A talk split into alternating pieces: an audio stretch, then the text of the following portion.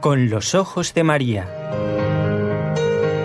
El mundo, la actualidad, las preguntas más profundas sobre Dios y la vida humana en todas sus facetas necesitan ser mirados con los ojos serenos de la Virgen, la Madre de todos los hombres.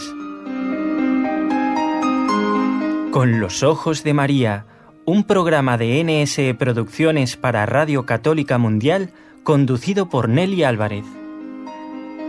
Comenzamos una nueva semana de trabajo, gracias a Dios. Y gracias a las personas que hacen posible que ustedes puedan escucharnos. Son nuestros compañeros de la parte técnica. Saludo en primer lugar a quien veo aquí, Raúl García, del otro lado del cristal, desde la ciudad de Barcelona, donde trabaja NSE.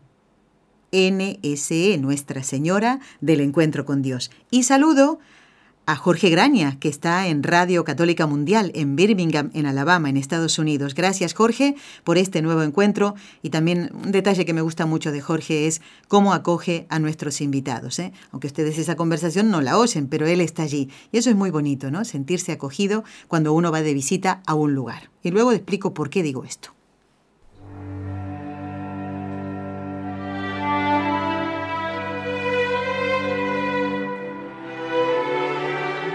Fátima.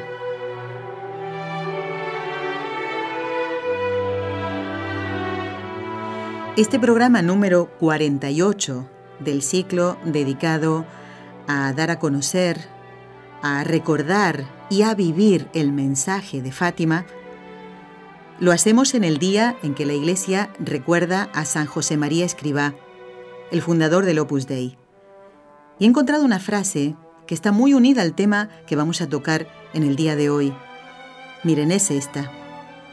Pon un motivo sobrenatural a tu labor profesional y habrás santificado el trabajo.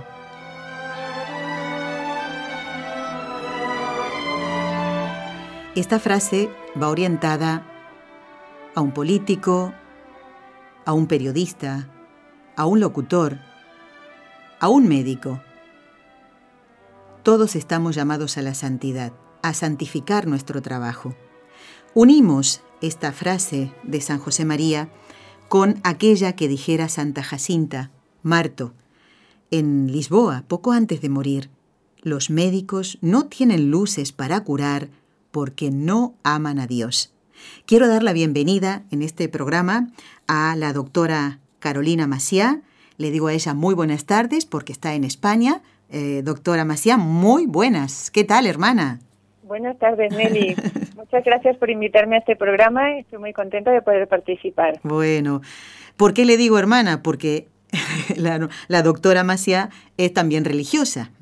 Qué bonito, ¿no? Aquí eh, no puede pasar que no pongas en tu labor profesional un motivo sobrenatural, hermana, ¿verdad? Claro, sí, sí, eso procuro hacerlo siempre. Bueno, vamos a presentar, como es la primera vez que está eh, la doctora Macía con nosotros, pues vamos a presentarla. Es, es médico especialista en radiodiagnóstico, estudió su carrera de medicina en la Universidad de Navarra, muy unida ¿no? a, a, a la obra del Opus Dei, hermana, ¿eh? Claro, sí, sí, hoy es un día importante con unas becas y la especialidad la ha realizado en el Hospital Gregorio Marañón de Madrid. Y también vamos a tener otra invitada que no está en directo con nosotros porque hemos hecho una grabación esta mañana, luego la nombraremos y vamos a escuchar, por supuesto, eh, su corte de voz, que le llamamos a estas pequeñas grabaciones, eh, de una profesional también de muchísimos años, porque la hermana Carolina, la doctora Macías, es muy joven. ¿eh? ¿Cuántos años tienes, hermana? Pues acabo de cumplir 32, hace muy poquito. Muy bien. Pues vamos a ver esta frase que pronunciábamos eh, recordando a Santa Jacinta. Eh, los, la vamos a repetir varias veces en el programa. Los médicos no tienen luces para curar porque no aman a Dios. ¿A qué se refiere la pequeña santa? Bueno, pues yo empezaría diciendo que mm, los médicos, aunque hemos estudiado muchísimo, la verdad que yo, eh, 12 años estudiando, eh, hay cantidad de cosas que no sabemos, ¿no? Y además los pacientes, pues también en su experiencia se han dado cuenta muchas veces de que a veces no saben los médicos qué es lo que tiene, qué le pasa, cómo curarlo, ¿no? Entonces, eh, como los médicos no lo sabemos todo, tenemos que acudir también al que lo sabe todo, que es Dios. Él es el que nos ha creado, Él es el que nos ha dado este cuerpo tan magnífico que funciona tan bien. Y mm, si nos abrimos a Él y le amamos, pues Dios siempre da su luz, ¿no? Dios es luz y nos da esa luz para poder conocer cuál es el problema que tiene el paciente, cuál puede ser la manera mejor de tratarlo. Y por el contrario, puede ser también que, aunque Dios dé su luz, algunas personas no amen a Dios y se queden cerradas y no quieran recibir esa luz, ese conocimiento que Dios puede dar de una manera especial, pues para cumplir cada uno nuestra profesión, ¿no? Entonces, pues como decía mm, la santita eh, Jacinta de Fátima, pues si hay médicos que no aman a Dios, a lo mejor se están cerrando a esas luces que Dios les puede dar para conocer y, poder tratar a los pacientes y curarlos. Claro. Y entonces podemos decir, doctora, que existe una relación entre la fe que tiene un médico o que pueden tener algunos médicos y su capacidad profesional. Y si esa relación existe, ¿cuál sería? Bueno, pues creo que sí. Creo mm. que sí que se da esta relación y mm, pues es lo que acabamos de decir, pero desarrollado un poquito más diría pues que los médicos mmm, está claro, a ver, todos sabemos que hay médicos que son ateos, pero que tienen la verdad que una gran capacidad profesional, han hecho grandes descubrimientos, son capaces de tratar a los pacientes, encontrar cuál es su problema, el diagnóstico, realizar el tratamiento. Sin embargo, siempre hay cosas en las que nos sentimos limitados y esos médicos pueden decir, mira, hasta aquí llegué, ya no sé más. Claro. En esos casos, si uno, ese mismo médico acudiera a Dios y le pidiera luces, seguramente pues él les daría ayudas especiales para poder conocer aquello que no llega a conocer por, por, sus propias fuerzas humanas, digamos, ¿no? En este sentido, también eh, bueno, a mí me ha servido durante tantos años de estudio, pues le he pedido también muchas veces a Dios gracia, que me dé luz, que al Espíritu Santo que me ilumine para los estudios, para poder formarme bien. Y como creyente, pues lógicamente em, el Señor nos da un gran amor por los demás, porque si vivimos en gracia de Dios, Él nos transmite su amor. Y eso pues se tiene que traducir necesariamente en que estemos más interesados de una manera muy muy especial pues en ayudar a todos los pacientes, amarlos, pues intentar ayudarlos en ese campo que es el que nos corresponde de la salud. Y eso pues que va a ser pues que tengamos mucho interés en estudiar, formarnos bien, ser responsables en nuestro trabajo, mm, poner todos los medios, todos los talentos que el Señor nos ha dado al, al servicio del paciente para poder ayudarlo en lo, máximo posible. Eso no quiere decir que no haya médicos que, que, a lo mejor no tienen fe y pongan todo lo que pueden, pero mm, no sé cómo decir, a lo mejor alguno me escucha y dice, pues qué creída que es esta doctora, ¿no? Se piensa que por ser creyente pues se lo sabe todo. Médico, claro. mejor que los demás, pero yo no me estoy comparando con los demás. O sea, yo lo que quiero decir es que a lo mejor si yo no tuviera fe, no me hubiera esforzado tanto por estudiar y el Señor no me hubiera dado unas gracias que él, yo confío en que me ha dado, sino que no confío en mis fuerzas, sino en la gracia de Dios, que Él puede mucho más que yo. Claro, no hay duda. Sí, se entiende, hermana, lo que quiere decir, por supuesto que sí. Entonces, a ver, con todo lo que estamos comentando, lo que nos estás comentando, el don de curación se da también de un modo milagroso por obra del Espíritu Santo en personas que no conocen la medicina, ahora me voy al otro extremo. ¿Hay algún caso que conozcas y nos quieras comentar? Bueno, pues siempre hemos conocido casos de curaciones milagrosas, ¿no? Por cada santo que es canonizado en la Iglesia y antes ha sido beatificado, siempre se han demostrado em, curaciones, mm, bueno, actos milagrosos hechos por su intercesión, ¿no? Incluso también se conocen algunos casos de curaciones de milagros en vida. Oh. Y mm, ahora mismo, pues me viene a la cabeza un caso de una persona muy, muy conocida que seguro que todos los oyentes conocen, que es del Papa Juan Pablo II. Creo que sí, que todos lo conocemos. Pero no el hecho. A ver, ¿nos lo puedes relatar, hermana? Sí, pues el, el cardenal Francesco Marchisano, que ya falleció en el año 2014 en Roma, ocupó altos cargos ahí en el Vaticano y fue gran amigo de Juan Pablo II. Y en una ocasión lo habían operado de una mm, de la carótida y como complicación de esa cirugía se le quedó una cuerda vocal eh, paralizada, la cuerda vocal derecha. Y eso oh. le producía muchas dificultades para hablar. Hablaba con un hilillo de voz, digamos, ¿no? Y, y entonces, en una ocasión fue a ver al Papa, Juan Pablo II, a su amigo, y se arrodilló ante él y le comentó pues lo que él padecía, esa parálisis de la cuerda vocal. Y el Papa le acarició la garganta y le dijo que iba a rezar por él, que siguiera el tratamiento que estaba recibiendo, y resulta que inmediatamente, después de que el Papa le hubiera acariciado la garganta, que es donde están las cuerdas vocales, por si acaso, pues eh, quedó recuperada su voz.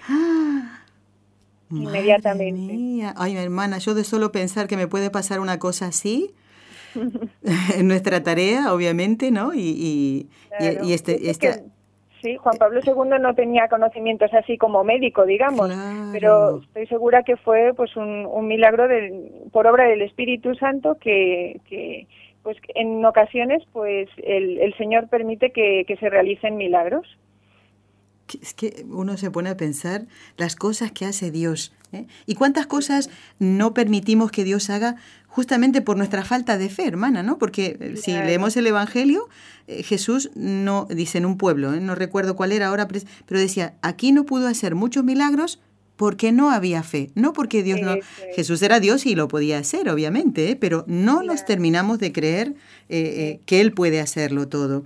Sí, porque mm, es eso, el, Señor dijo, pedid y se os dará. Y eso es cierto que siempre es así, pedid y se os dará. Entonces, muchos dirán, ¿y por qué yo tantas veces le pido al Señor que me cure de esta enfermedad que tengo y no me cura? Pues yo pienso, si el Señor ha dicho, pedid y se os dará, solamente puede dejar de concederte lo que le has pedido para concederte algo mejor que lo que le has pedido. No sé si me explico. A ver, sí. Por ejemplo, hmm. si, si, le pido, Señor, por favor, eh, cura mi salud, eh, tengo esta enfermedad, cúrame. A lo mejor en ese momento no me conviene, o conviene que siga pidiendo para, eh, para mm, perseverar en la oración y el Señor tiene un momento adecuado en el que me lo va a conceder.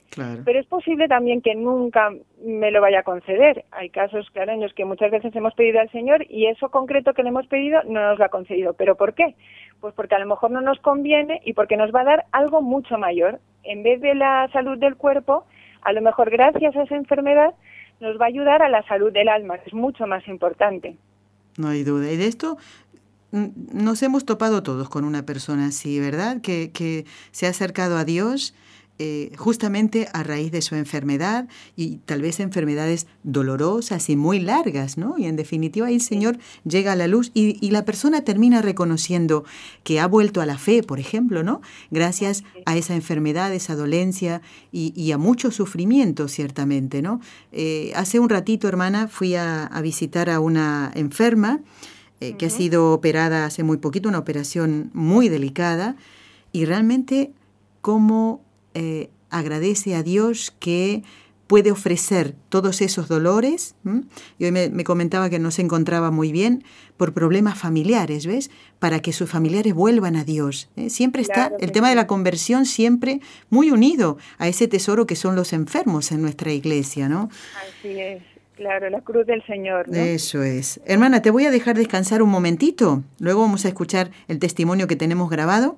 Pero vamos ahora a hacer una pausa muy cortita. Descansamos un poquito, ¿eh? que no se nos canse la doctora, por favor, ¿eh? porque si no, no podemos seguir hablando. Muy bien. y ya volvemos, hermana. ¿eh? Hasta ahora.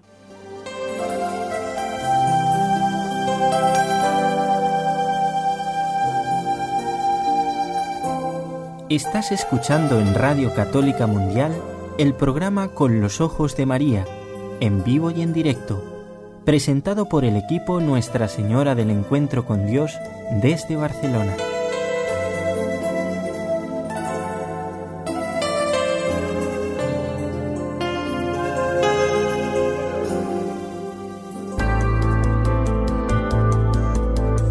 ¿Quieres escribirnos ahora mismo? Puedes hacerlo al siguiente correo electrónico con los ojos de María arroba nsradio.com.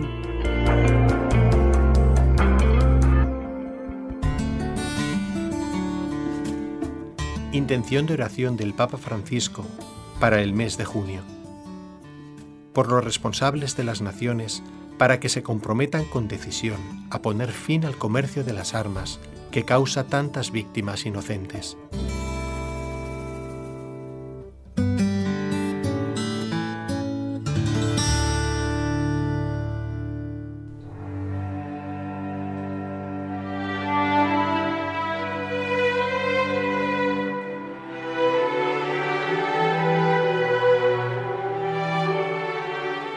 Continuamos en el programa que corresponde al día lunes 26 de junio, en este mes del corazón de Jesús, que ya estamos a punto de terminar. Lo que no tiene que concluir es nuestro amor a, Jesús, a nuestro Señor, que nos ayuda en nuestra tarea cotidiana, en nuestra tarea profesional, en nuestros oficios diarios. Y estamos hoy por primera vez en comunicación con la doctora Carolina Maciá, médico especialista en radiodiagnóstico. Hermana Carolina, ¿A qué se dedica un médico que es especialista en radiodiagnóstico? Un poquito nos suena, pero como son cosas que es mejor que un profesional nos lo explique, pues ahí lo vamos a entender mejor. ¿eh? Muy bien.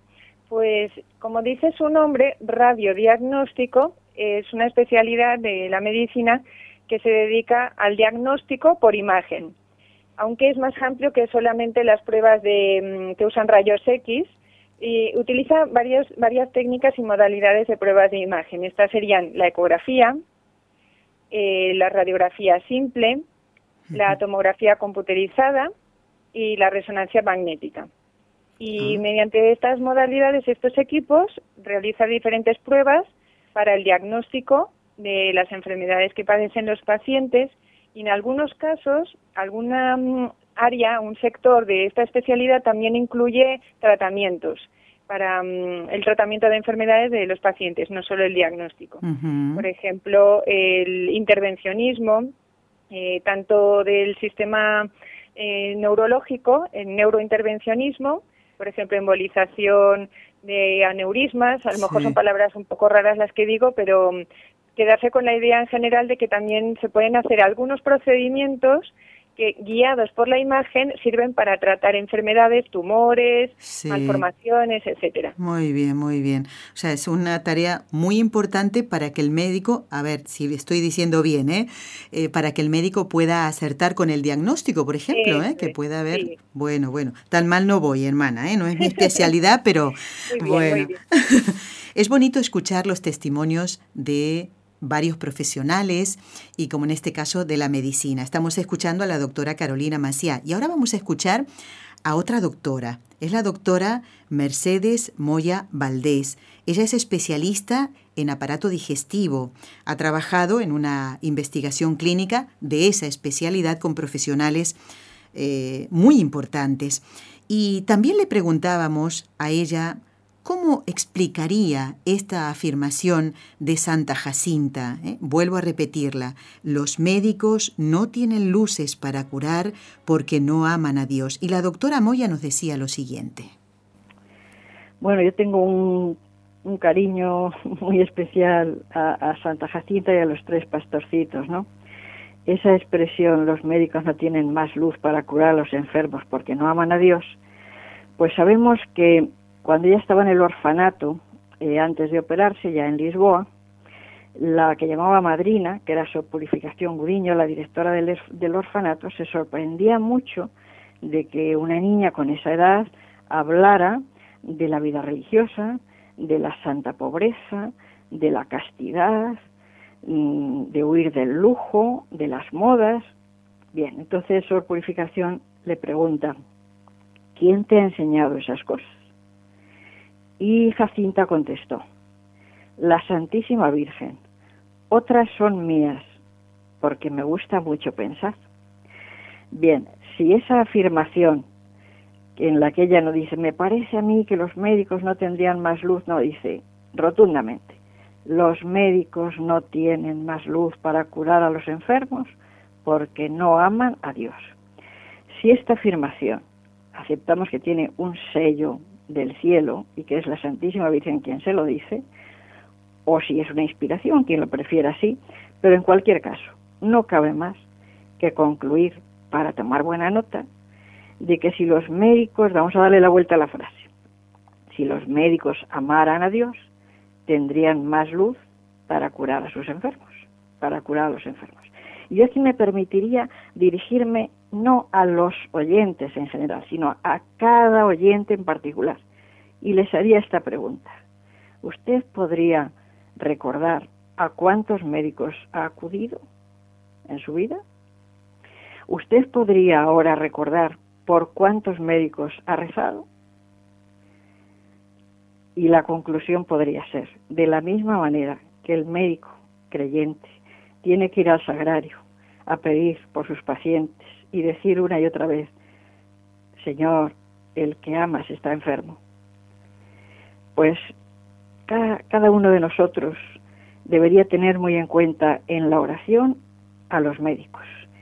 Y yo invito a cada uno de los oyentes a que recen por los médicos, a que recen por sus médicos, para que tengan más luz, para que amen a Dios. La doctora me echó pensar mucho, eh, hermana Carolina, doctora Macía. Realmente es como para hacer un, un pequeño examen de conciencia ¿eh? y creo que ahí también... De lo que ha dicho la doctora Moya. Sí. Pues veo que estamos muy necesitados los médicos de las oraciones de los pacientes para que el Señor nos dé esas luces y nos ayude a amar a Dios y ese amor que tengamos a Dios se transmita hacia los pacientes. Y también es bonito decirle al Señor, Señor, el que amas está enfermo. Eso me parece una frase tan bonita, ¿verdad? ¿Eh? Sí, sí, sí, sí, Y no se queda ahí, ¿no? El Señor escuchará la súplica del médico que pide esas luces, obviamente. Pero, hermana, quería ahora centrarme un poquito en la palabra de Dios.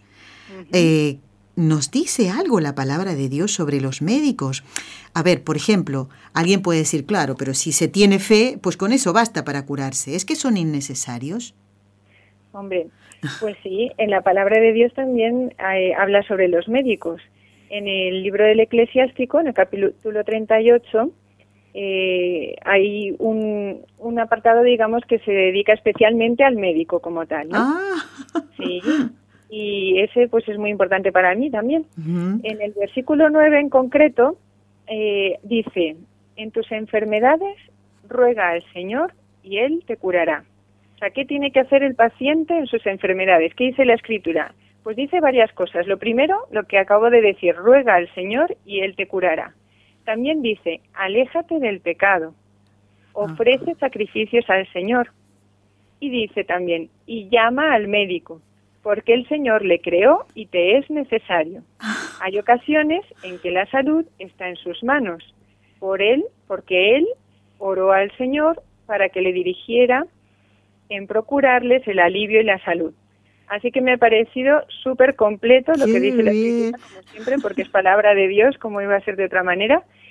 ¿Cómo, ¿Qué debe hacer el paciente en sus enfermedades? Rogar al Señor para que le cure, pero acudir también al médico porque el Señor le creó y le es necesario. Así que con esto ya respondemos a las dos preguntas, ¿no? ¿Cómo el Señor, él podría hacerlo por su, sin necesidad de médicos, por supuesto, él lo puede todo, pero ha querido en su providencia que sea a través de otras personas las que nos ayuden a recobrar la salud, en este caso los médicos, ¿no? Así como, por ejemplo, para construir las casas, Dios tiene infinito poder y podría construir una casa directamente, pero quiere que sea a través de arquitectos, de obreros, de constructores, o podría venir una, un, un, niño a la vida directamente, pero Dios ha querido que sea a través de sus padres, ¿no? Él ha puesto ahí eh, sus medios, su orden, pues también ha querido que en el tema de la salud, pues los médicos nos ayuden a, la curación.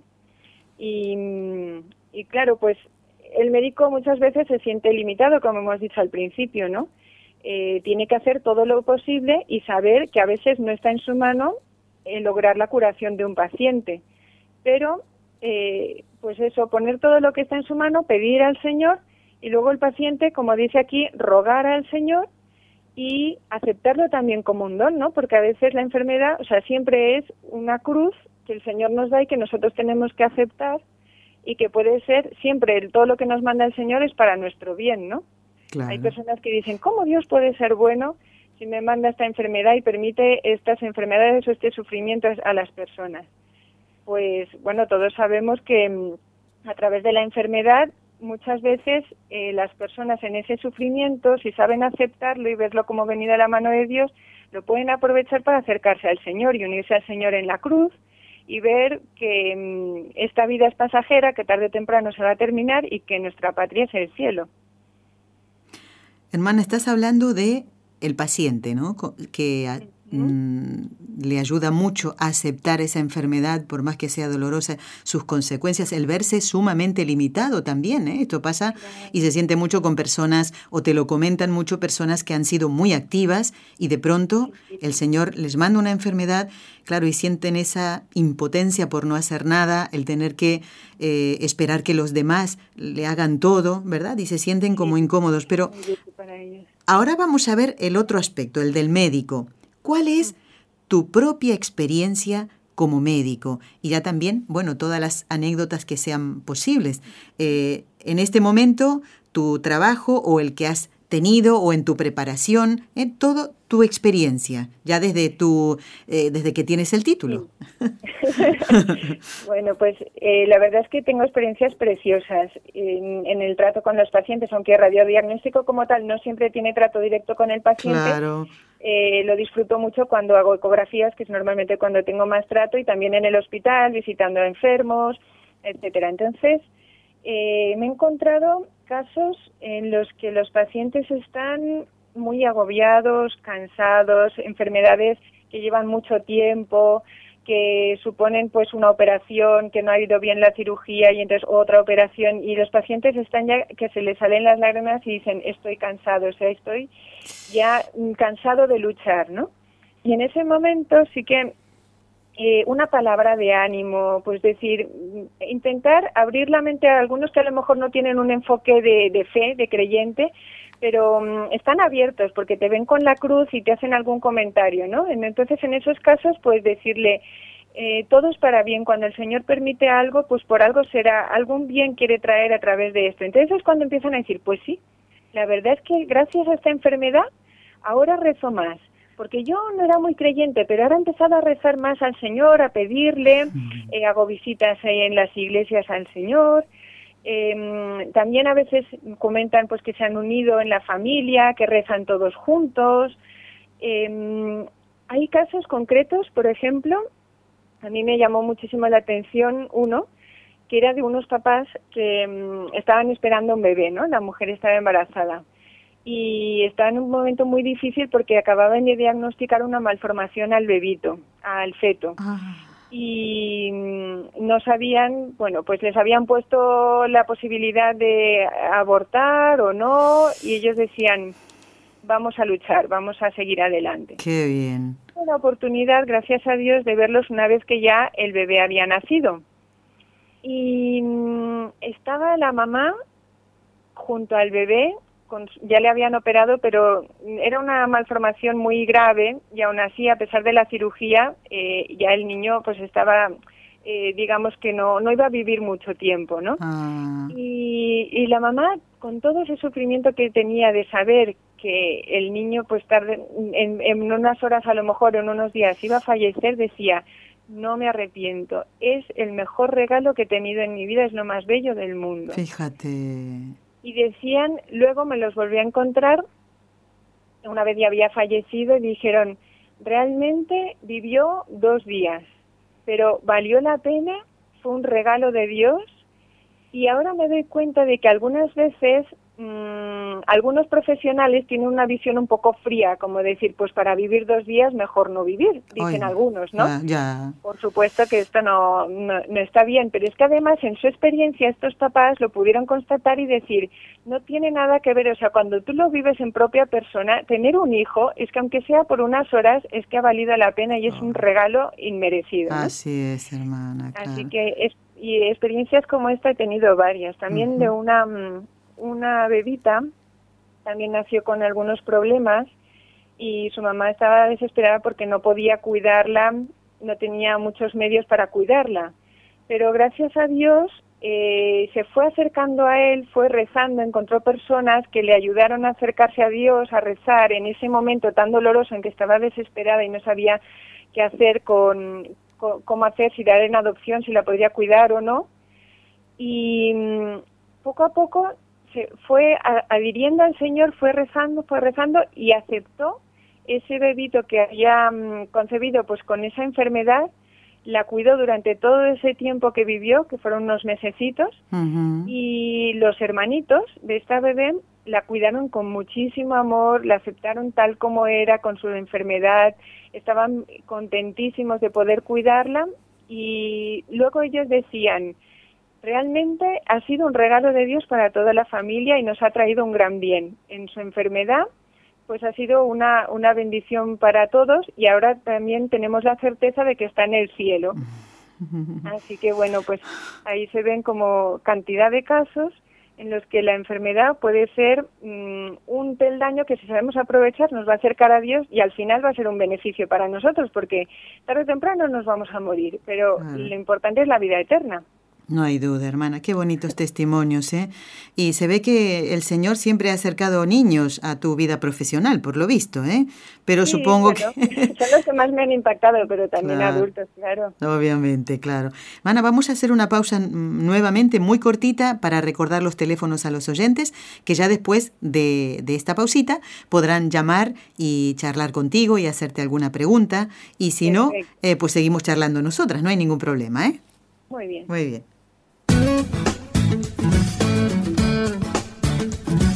Si deseas participar en vivo en el programa Con los Ojos de María en Radio Católica Mundial, marca el siguiente número de teléfono 1866-398-6377 si llamas desde Estados Unidos o Puerto Rico.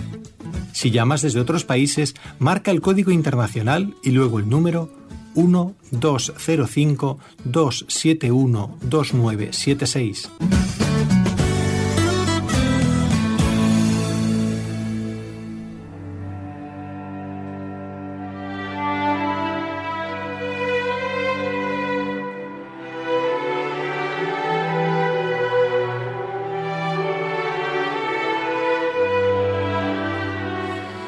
Bueno, viene muy bien esto de estar hablando con la hermana, la doctora Carolina Maciá, sobre esta frase que dijera Santa Jacinta a Marto. Los médicos no tienen luces para curar porque no aman a Dios. Y también el testimonio grabado de la doctora Mercedes Moya. ¿Por qué? Y te cuento también a ti, hermana, vamos a hacer en el próximo mes de agosto una peregrinación a Lourdes y justamente será por la salud.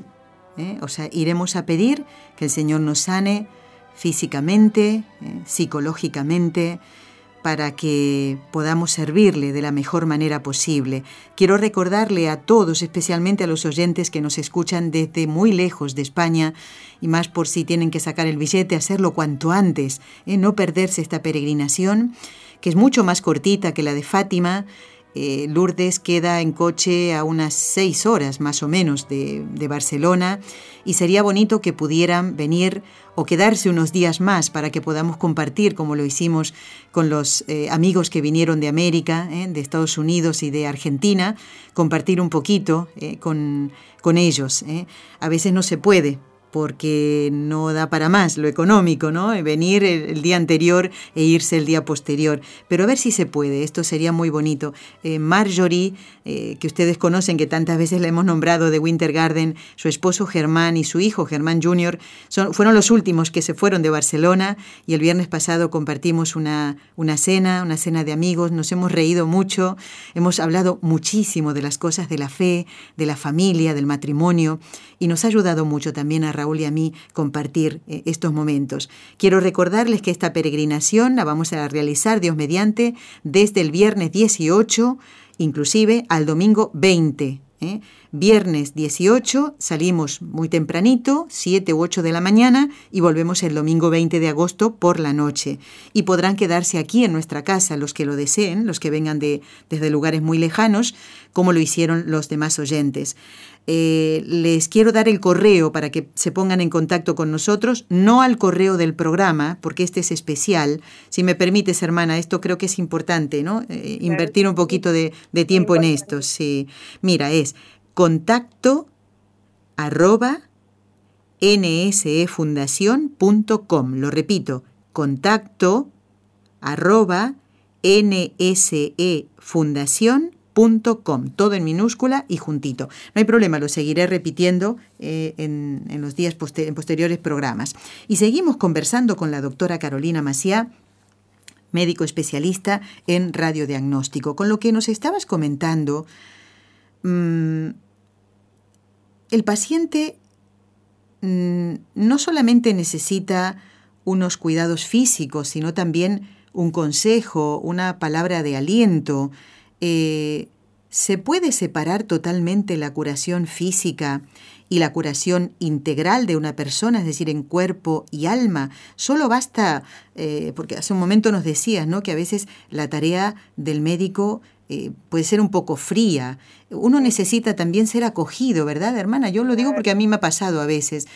vas, no sé, eh, que te digan que, o que sientas que realmente te está escuchando. No, correr. Estoy hablando simplemente de una consulta médica normalita, digamos, ¿no? Eh, ¿qué, podemos decir de esto, hermana?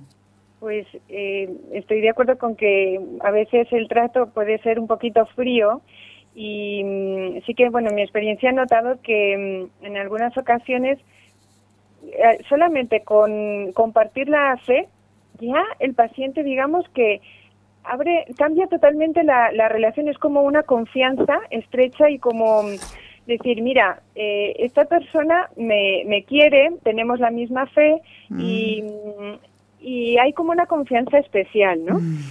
Además, por otro lado, eh, hay veces que mm, el, médico no, mm, no encuentra mm, exactamente cuál es el tratamiento mejor para el paciente, ¿no? A veces viene el paciente y dice, pues es que no, no he mejorado con este tratamiento y el, el, médico puede decir, pues es que no hay más, ya lo hemos probado, pero hay muchas maneras de decirlo, ¿no? Claro. Cuando, a ver, eh, solamente con que el paciente se sienta atendido, escuchado, intentar consolar, eh, por qué, es lo que más le preocupa al paciente, atender a sus dudas, eso cambia totalmente, ¿no? Y en ese sentido, muchas veces ese apoyo, ese consuelo, ese escuchar, hasta puede ser un terapéutico, ¿no? En cierto sentido, ¿no? Que, mira, ya solamente la opción de poder escuchar, de poder contar al médico mis mis dolencias, pues me ha aliviado en cierto sentido lo que estoy padeciendo, ¿no? Por eso no se pueden separar, siempre tiene que ir junto eh, la atención a la curación física, pero también a la persona, contando también con el alma, ¿no? Por ejemplo, nosotros en, en, Perú, bueno, no lo hemos contado hasta ahora, pero yo voy a ir a trabajar a, Perú, a un hospital que, que tenemos en Cuzco. Sí. Y mm, allí muchas veces los pacientes tienen muy pocos recursos y están pasando por situaciones sociales muy difíciles están agobiados pues porque ha habido inundaciones y se les ha inundado la casita que tenían. En esas ocasiones cuando el, no conocen a Dios, no tienen un apoyo social, se desesperan y muchos caen, por ejemplo, en beber alcohol. Sí. Eh, eso pues no solo daña a su propio cuerpo, sino que afecta a la familia, a su alma.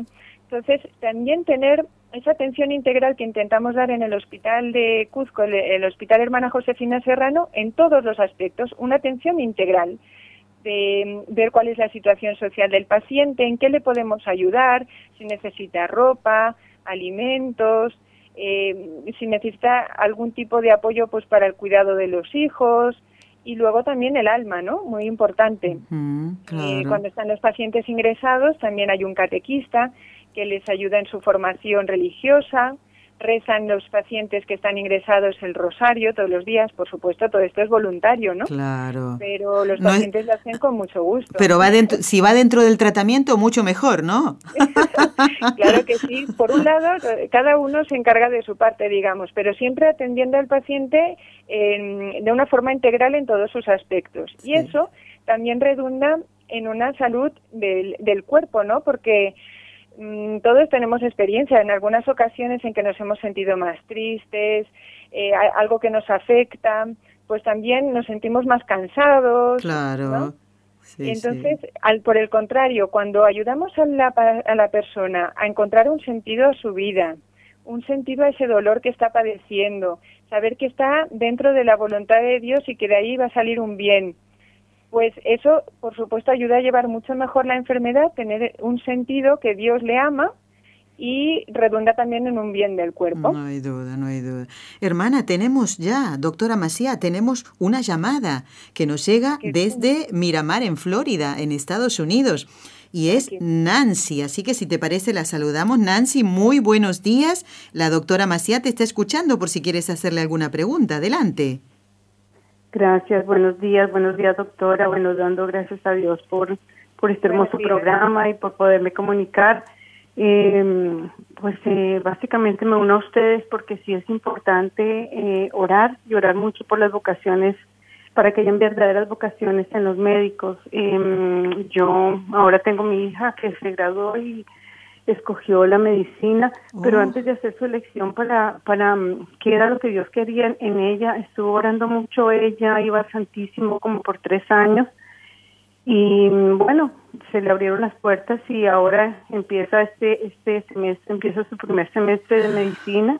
Oh, y, y, estoy muy feliz y le estoy dando gracias a Dios porque sé que ella tiene un, espíritu de, de, amor y por es, por esa razón ella ella eh, bueno Dios le puso en el corazón eh, esta esta hermosa carrera que también es de mucho mucho sacrificio hay que estudiar bastante y de mucha entrega. No solo, muchas personas lo hacen por, por dinero, pero no debe ser así. Por eso es importante y, me uno a esa, esa hermosura, hermosura de lo que dice Jacinta. Realmente, si no tenemos a Dios, no podemos servir. Bueno, este, este es mi comentario. Muchas gracias por el programa. Hermoso, hermoso. Dios los siga bendiciendo. Gracias.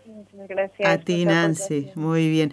Pues Nancy, te sugiero que después de un ratito que termine el programa de hoy, le hagas escuchar a tu hija todo lo que anteriormente, por si ella no está ahora por ahí por la casa, eh, que pueda escuchar todo lo que la doctora Maciá nos ha dicho hasta ahora y también escuchar en la grabación a la doctora Mercedes Moya, que también ha hecho su aporte y muy importante en el programa de hoy. Tenemos otra llamada, hermana, en este caso de New Jersey, también en Estados Unidos, y es Freddy. Freddy, muy buenos días, la doctora te escucha, adelante. Uy, ¿qué pasa? Freddy, buenos días. Se, se, ay, se cayó la llamada. Bueno, vamos a seguir charlando. Nos avisan nuestros compañeros si está de nuevo. Me gustaría que no dejara de salir Freddy al aire, ¿no? Y así como Nancy eh, pudiera conversar. Hermana, hoy en esta época, en este siglo XXI, a ver, están muy de moda las medicinas alternativas. ¿Qué es lo que hacen? Asocian eh, la sanación del cuerpo, el alma, las emociones, las heridas interiores. ¿Cómo saber en un caso concreto si se trata de una terapia aceptable para un seguidor de Jesús. ¿Está la llamada? Ah, bueno, la pregunta queda pendiente entonces. Ahora sí, vamos a, perdón hermana, vamos a saludar a Freddy de New Jersey. Freddy, ahora sí que nos estás escuchando. Sí, sí, sí. Buenos días. Buenos, días, Freddy. Adelante, te escuchamos. Ah, una pregunta para la, para la Mire, yo tuve, la, tuve el regalo de tener un niño con discapacidad y me encontré con varios médicos en el transcurso de todo mi regalo y a uno de los doctores en el hospital fue que me dijo que la mejor opción es interrumpir el embarazo. Mi pregunta es, ¿los doctores tienen que animarte a, a, interrumpir el embarazo aunque no creas que está mal hacer esto? A mí, nosotros tenemos nuestro hijo, ya tiene tres años, tiene una condición muy crítica, pero estamos contentos y hemos aprendido que pues tener ese sentimiento pues podemos ser muchos médicos. estamos contentos. Pero mi pregunta es esto, ¿los doctores por las reglas del hospital o por, lo que como crea acá el país, tienen, tienen esa obligación de decir, ok, su mejor opción es interrumpir el embarazo. Esa es mi pregunta, para poder entender a este médico. Y, muy bien, muy bien, Freddy, gracias. y felicitarte a ti, porque a ustedes, ¿no? Porque ese bebé, ese niño vive, ¿no? Eh, hermana, ¿qué contestamos a Freddy? Está muy bien la pregunta, ¿eh?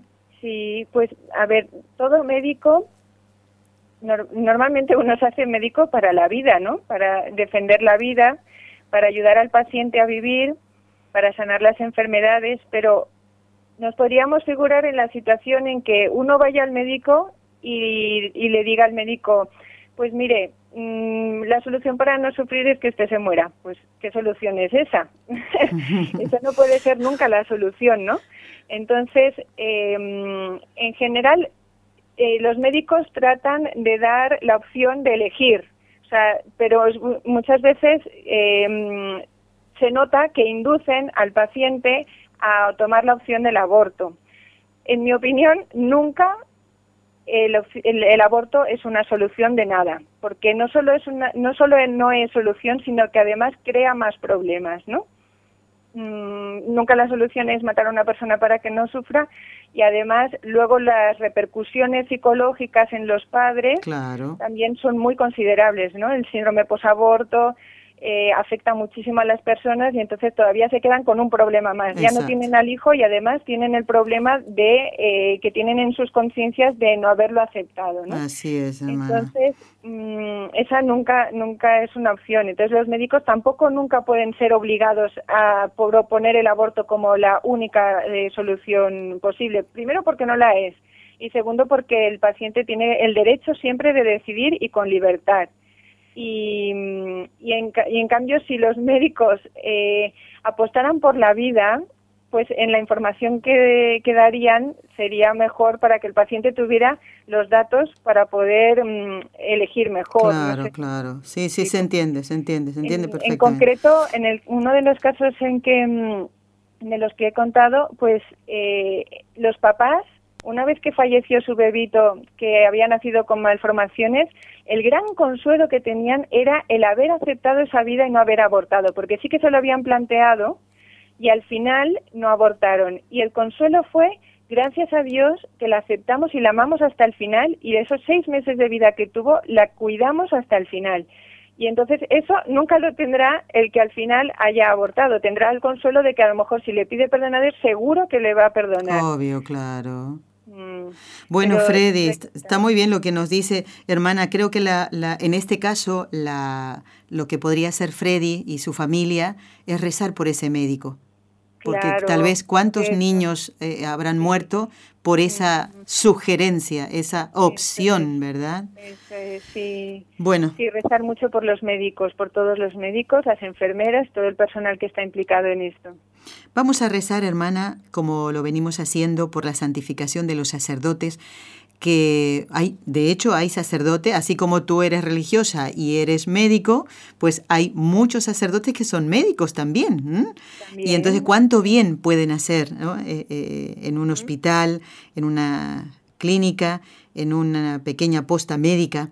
Así que vamos a encomendarlos a todos los sacerdotes en general, como lo venimos haciendo, todas las intenciones de, de los oyentes. Y también me hizo pensar mucho lo que dijo la doctora Moya en cuanto a que tú te acuerdas cuántos médicos has consultado, cuántos te han auscultado, cuántos te han dado una receta con, con, medicamentos. Y yo estaba pensando así, abuelo de pájaro, después de escucharla a ella, digo, ya perdí la cuenta. No sé cuántos médicos me han atendido durante todo, y más y que, bueno, soy, podría ser tu, tu, tu mamá, hermana. Entonces, eh, muchos médicos me han visto, pero yo no, He rezado por los médicos en general, pero no haciendo hincapié en cada uno de estos médicos, ¿verdad? Porque no recuerdo haber ah, tocado con ellos el tema de la fe, por ejemplo. ¿eh? O sea que todos tenemos una responsabilidad. Vamos a rezar por nuestros médicos, los que nos han atendido bien, los que no, como en el caso que nos comentaba Freddy. ¿eh?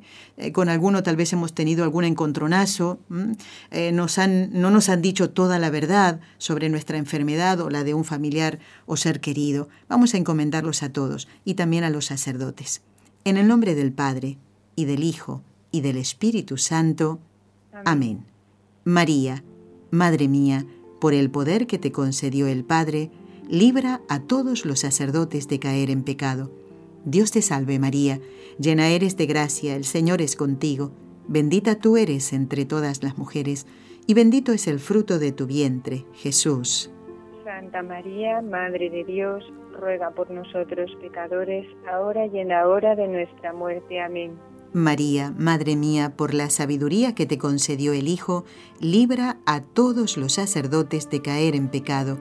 Dios te salve María, llena eres de gracia, el Señor es contigo. Bendita tú eres entre todas las mujeres, y bendito es el fruto de tu vientre, Jesús.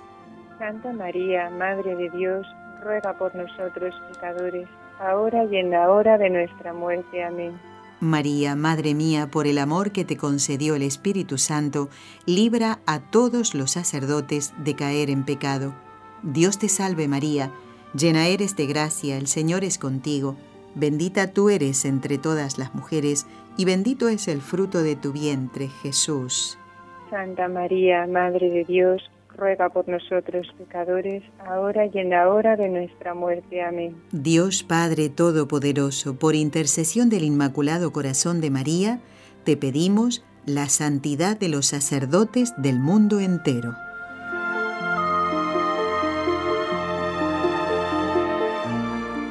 Bueno, ya nos quedan pocos minutos, pero hermana, preparándome esta mañana para el programa, eh, encontré la carta de los agentes de la salud del Consejo Pontificio de la Pastoral para los Agentes Sanitarios.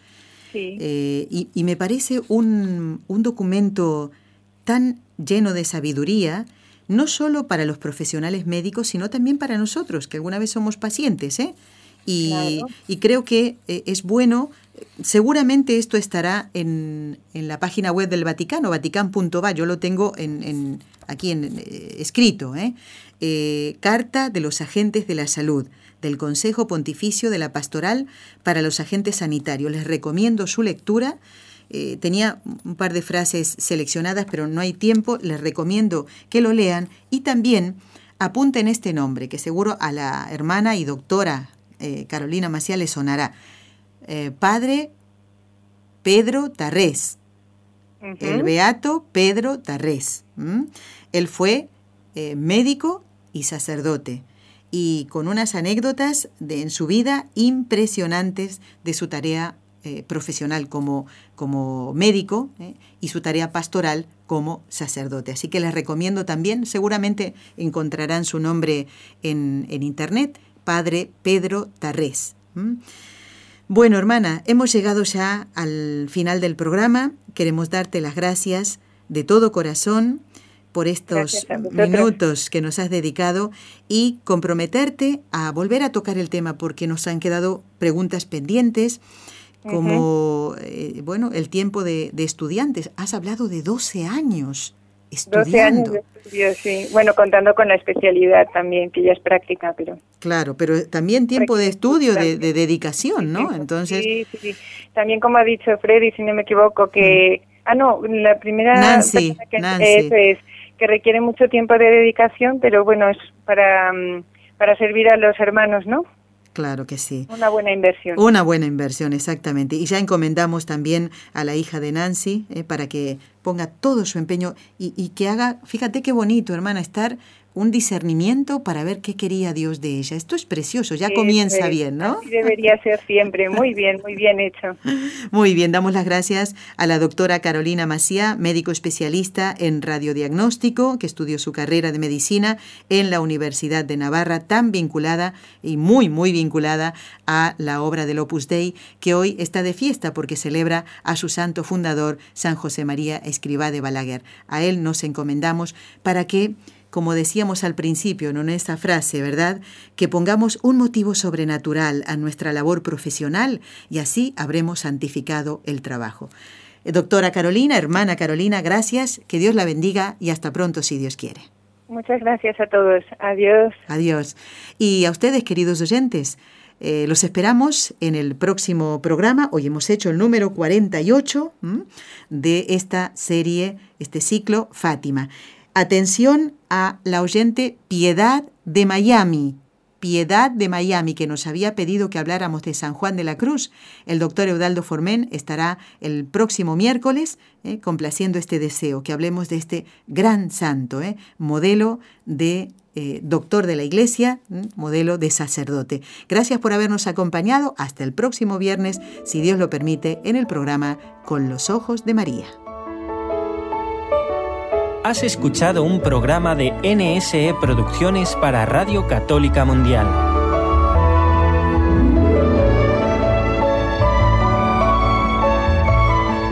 ¿Quieres conocernos? Escríbenos al correo electrónico con los ojos de María nsradio.com. Envíanos tus sugerencias o comentarios con los ojos de María arroba nsradio.com.